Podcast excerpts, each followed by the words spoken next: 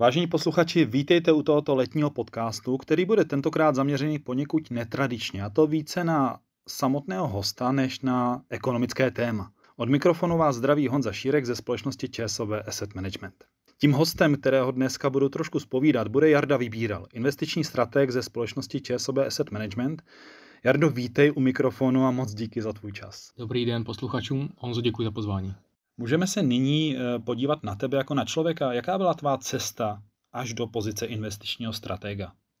Já jsem vystudoval vysokou školu ekonomickou, eh, kterou jsem zakončil v roce 2006. Poté jsem ještě nepospíchal do seriózního zaměstnání a s mojí současnou manželkou jsme eh, si dali roční dobrodružství cestování po Novém Zélandu a po Austrálii. Poté jsem se vrátil eh, do Prahy, kde jsem si hledal práci. Bylo jaro roku 2008, předtím, než se semlely ty nejhorší ekonomické události eh, v tehdejším světě. Eh, nastoupil jsem jako asistent auditora do auditorské společnosti PricewaterhouseCoopers, kde jsem byl 3,5 roku. A poté 1. září 2011 jsem nastoupil mezi nové kolegy do ČSOB Asset Managementu. Eh, já možná ještě skočím zpátky v čase. Ty jsi dokonce pracoval i v Disneylandu. Eh, ano, já jsem eh, strávil několikré prázdniny prací v zahraničí v průběhu mých vysokoškolských studií. V létě roku 2001 jsem strávil fantastické tři měsíce prací pro francouzský Disneyland, kde jsem pracoval v hotelu. Jako, jako číšník přišlo mě to jako fantastická eh, životní, životní zkušenost. Byla to prakticky moje první seriózní práce v tom roce 2001. Vrátil jsem se domů a o týden později došlo k, k tragickým událostem 11. září 2001. Mm-hmm. Když se podíváme potom na nástup do ČSOB, to si pracoval jako analytik? Ano, to jsem se zde objevil jako, jako analytik akciový a kreditní. Mm-hmm. Dá se říct, že ti ta tvá předchozí praxe nějak pomohla? Třeba ty zkušenosti, které jsi získal? No, určitě ty zkušenosti se na sebe nabalují. Bylo to jednak eh, studium na vysoké škole eh, a poté a především byla to ta má auditorská zkušenost, která mi velmi dobře pomohla v tom orientovat se ve finančních výkazech. Vím, jak se ty výkazy vytvářejí, kdo má za co zodpovědnost, což možná lajkovi není, není, není úplně jasné. Management sestavuje výkazy, auditoři je kontrolují. Vím, že pozice auditorská eh, bývá čas od času kontroverzní, dochází ke skandálům. Samozřejmě my, my víme, že pokud firma je auditovaná, tak eh, může dojít k nějakým nepříjemnostem, ale ta pravděpodobnost je mnohem menší Zkrátka to razítko toho důvěryhodného auditora je velmi důležité a my to používáme i v současné době při hodnocení firm. Eh, hodnotíme kvalitu výkazů. Eh, účetnictví jako takové se, se vyvíjí. Eh, máme tady nové reportingové standardy, které v době mé výkonu auditorské profese tady nebyly, ale ta orientace v účetních výkazech je velmi důležitá, pokud chceme přemýšlet o firmách v kontextu nějaké jejich hodnoty. Já ještě v kontextu tvých předchozích zkušeností narážím na to, že jeden z největších pozic, eh, akciových pozic třeba ve fondu ČSV bohatství nebo ČSV akciový, na kterém ty se také podílíš na té zprávě, tak můžeme najít eh, firmu Walt Disney. Má to něco společného s tím, že ty jsi tam předtím pracoval, že víš, jak to funguje? Eh, to je vtipná poznámka, asi to nemá s tím nic společného, ale má to spíš společné s tím, že, že Walt Disney je firma, která která má krásné produkty, která má produkty, které, které všichni známe. Pokud posluchači mají děti nebo vnoučata, tak rozhodně vědí, eh, kdo je Elza nebo McQueen Blesk. Bez toho si děti v dnešní době nedají, nedají prakticky vychovávat. Eh, takže to je firma, která má téměř stoletou historii a ty jejich produkty naše děti milují. A potom taková firma je schopna vytvářet nějakou hodnotu, je to ta hodnota, kterou my hledáme z akcionářského hlediska. Mm-hmm. Dá se říct třeba, když už si za ty roky prošel uh, možná stovkama společností, myslím tím, které si zkoumal, sledoval, které si pak zařadil třeba i ve spolupráci s Pavlem Kopečkem do portfolia, že ti nějaká společnost přirostla k srdci? To je věc, na kterou bychom si měli dávat pozor. Eh, já vím, že pokud nějakou firmu mám příliš rád, tak už třeba nejsem úplně objektivní v hodnocení těch jejich finančních čísel. Ale určitě, abych se přiznal, jsou firmy, které, které máme rádi a které třeba jsou nám pouze zajímavé z toho finančního hlediska. Je to jasný, že když někdo využívá produkty té či které firmy, tak potom, potom tu firmu raději analyzuje, ale ono to spíš jako vede, spíš by to mělo vést k ostražitosti. Obecně víme, že pokud někdo své investice namíchá pouze z těch značek, které má rád, tak to nemusí dopadnout dobře, typu třeba kdyby byl fanoušek aut a postavil si své portfolio pouze z, z automobilek, mm. tak eh, to spíš eh, u nás, eh, my, co jsme oboru znali, tak to pro nás spíše je ten vykřičník, na co bychom si měli dávat pozor. Můžeme se ještě vrátit zpátky trošku do historie, protože ty jsi nastoupil teda v roce 2011 jako analytik. Jaká byla tvá další práce? Jaká byla tvá pracovní náplň? Já jsem nastoupil 1. září 2011 a to datum si pamatuju velmi dobře. Eh, jednak eh, děti šly do školy, eh, já jsem mířil na Radlickou a tehdy ta situace ekonomická byla velmi zítřená, protože jsme se vážně obávali rozpadu eurozóny a krachu Řecka. To byl ten těžký podzim 2011, kdy výnosy na italských dluhopisech atakovaly 7% hranici. Eh, a ta doba by, ekonomicky byla úplně, eh, úplně, úplně jiná než teď. Já jsem tehdy analyzoval eh, české akcie, regionální akcie a poté ve spolupráci s Pavlem Kopečkem jsme se věnovali zprávě tureckého fondu, který nám všem velmi rozšířil obzory. My jsme do Turecka jezdili na konference, kde jsme jednou za rok eh, měli možnost mluvit eh, se zástupci tureckých firm. Byl tam nesmírný optimismus. Turecko bylo miláčkem západních investorů a byla to pro nás obrovská škola. Mm-hmm. Ta situace se tam následně pak výrazně změnila, že ano? To byl právě ten moment, o kterém jsem, o kterém jsem chtěl mluvit. Eh, Turecko bylo miláčkem zahraničních investorů zhruba od roku 2003 do roku 2013. V roce 2013 eh, v květnu já jsem byl osobně v Istanbulu. Turecko těsně prohrálo závod o pořádání olympiády eh, v roce 2020, respektive 2021, čili ta olympiáda, která probíhá, která právě probíhá, nakonec eh, až v rozstřelu uspělo, uspělo Tokio. Turecko bylo skutečně na vrcholu, tehdy Turecko mělo šanci stát se pořadatelem olympiády jako první muslimská země. Olympiáda ještě nebyla v muslimské zemi mm. nikdy. Ehm, a Turecko bylo skutečně na vrcholu, ale poté eh, Erdogan začal přitahovat eh, šrouby, utahovat šrouby eh, společenské, politické. Někteří z našich bývalých obchodních kontaktů už v Turecku nežijí, byli nuceni a ne, nebo dobrovolně se rozhodli opustit, opustit zemi. A ta, a ta situace skutečně nabrala nedobrých, nedobrých výsledků. Propsalo se to na oslabování turecké liry, Eh, vy, co jezdíte do Turecka na dovolenou, tak eh, vidíte, že v dnešním, v dnešním roce nebo v dnešní době aktuálně eh, za jednu tureckou liru dostanete asi 2,50 českých mm, korun, mm.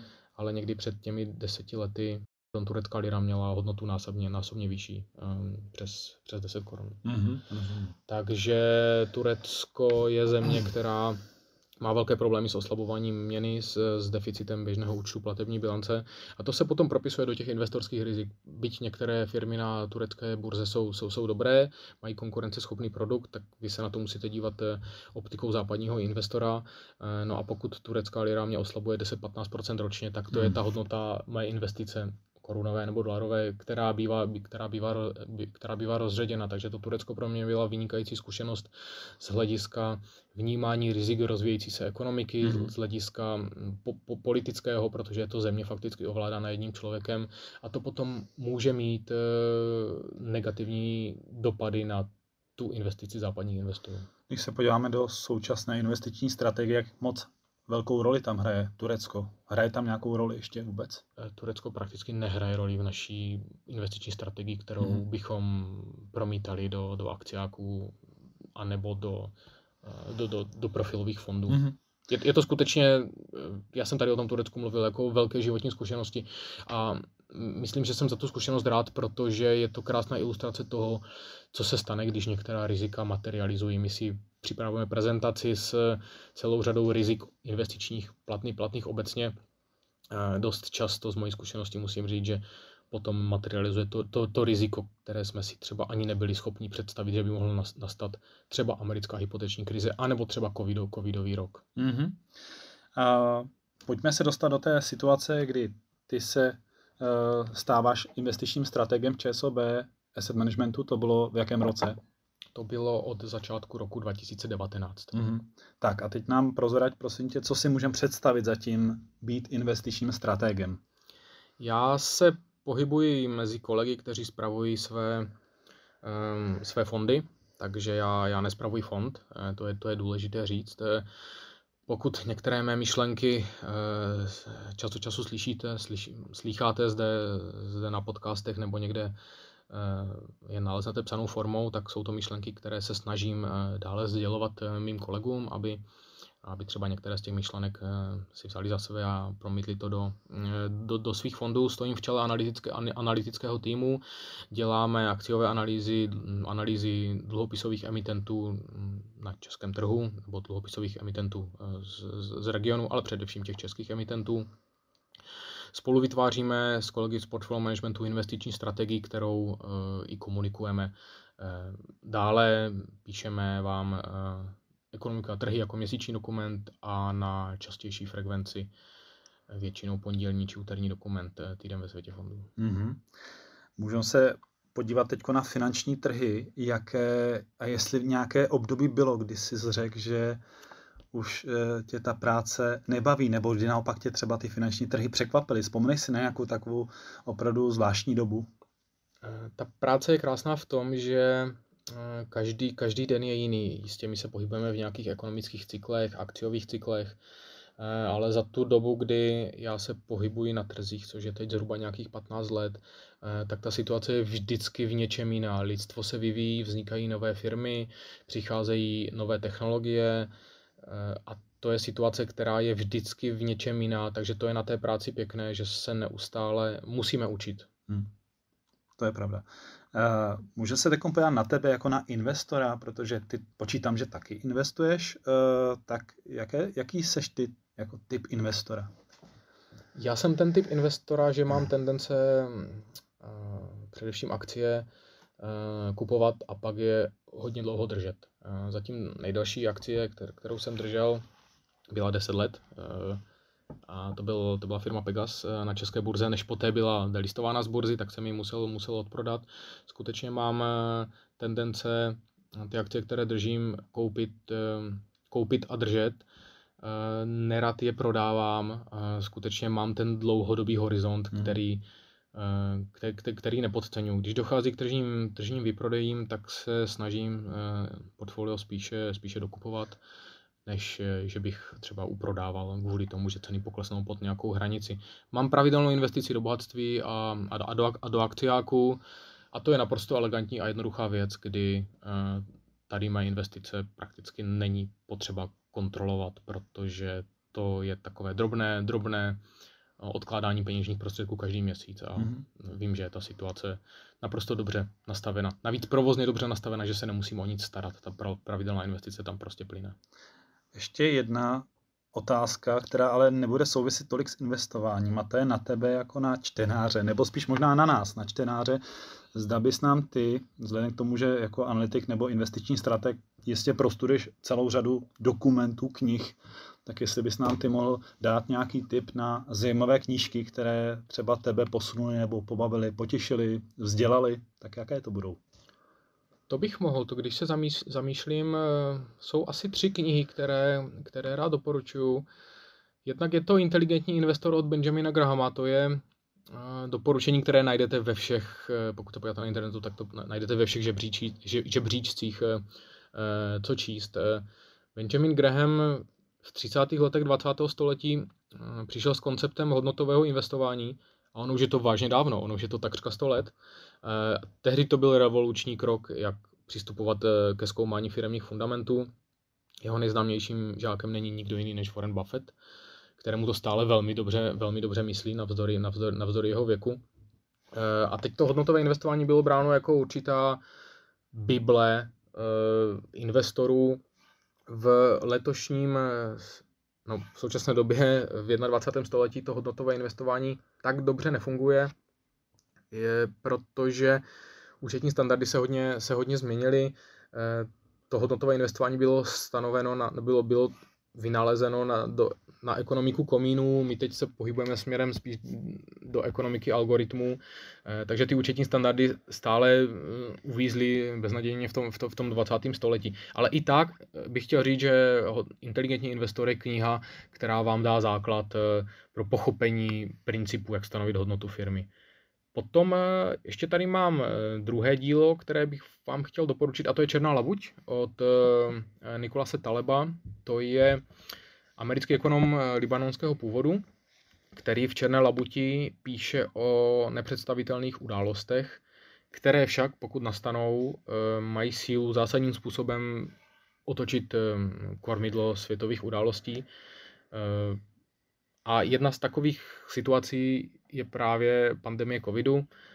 Tady si trochu nerozumíme s Talebem, protože Taleb, Taleb teda prohlašuje, že pandemie covidu nebyla žádnou černou labutí, ale byla to věc, která byla uh, vlastně pravděpodobná v tom smyslu, že přijde, akorát se nevědělo kdy a všichni masivně, masivně podcenili. Možná má pravdu, v mém vnímání uh, pandemie covidu uh, ty parametry černé labutě má, ale tak samozřejmě se nebudu přijít, přijít s autorem. Eh, nechám to na vašem, na vašem podsouzení. A pak je ještě jedna kniha, která má český název Šťouch. Eh, Richard Taylor je eh, autor nebo spolu, spoluautor vědecké disciplíny nazvané behaviorální ekonomie. Dostal Nobelovu cenu za ekonomii v roce 2017. Já jsem měl to štěstí, že jsem Richarda Taylora zahlédl v Praze na jeho přednášce na, na Vysoké škole ekonomické, ještě předtím, než dostal tu Nobelovu cenu. Eh, což byla pro mě zajímavá, zajímavá zkušenost.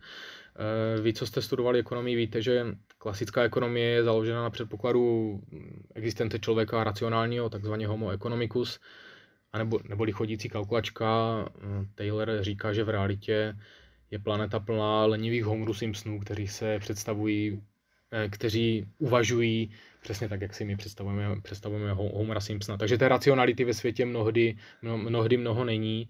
Eh, a pro mě byla kniha Nač, neboli Šťouch, zásadní čtení, opravdu mě rozšířila obzory a ukázala mě v plné nahotě, jak málo racionální je celá řada ekonomických subjektů a jejich následných rozhodnování a to potom i beztržním děním. Mm-hmm. Děkuji moc za zajímavé tipy. A já mám tady na závěr už jenom poslední vlastně otázku k investování, protože my jsme investováním začali, tak bych rád i skončil. A ta otázka byla na zpětný pohled na finanční trhy, na to, jak se spohyboval na akciových trzích, na to, jak si investoval, tak jestli by si dal našim posluchačům nějaké rady a tipy, jak i v dnešní době investovat a čeho se držet nebo vyvarovat. Úspěšným pravidlem pro investování je dlouhodobost a, a trpělivost. My se my žijeme v prostředí, kdy se rozvíjejí mnohé fintechové aplikace, které nám umožňují eh, obchodovat eh, přes mobil, eh, přes pár kliknutí. Ono to všechno působí nesmírně atraktivně, ehm, ale pokud budu více klikat přes můj mobil a budu více obchodovat, neznamená, že budu více, více vydělávat. Pokud to tak máte, tak jste velkou, velkou výjimkou. Takže podle mě ty recepty, z mojí zkušenosti recepty na úspěšné investování je vybrat si dobrý produkt, to znamená musíte mít produkt, kterému věříte nebo kde věříte tomu správci toho produktu a ideálně investovat pravidelně um, malé částky, anebo pokud máte k dispozici větší částky, tak můžete investovat i, i větší částky, ale ten pravidelný nástup uh, do trhu je podle mě, podle mě zásadní uh, v kombinaci s tím, že při tržních výprodejích to portfolio dále zvětšuju, doinvestovávám a hlavně neodprodávám. Mm-hmm. Já věřím, že my se na téma investiční strategie za měsíc uslyšíme opět, takže tohle téma necháme až po prázdninách.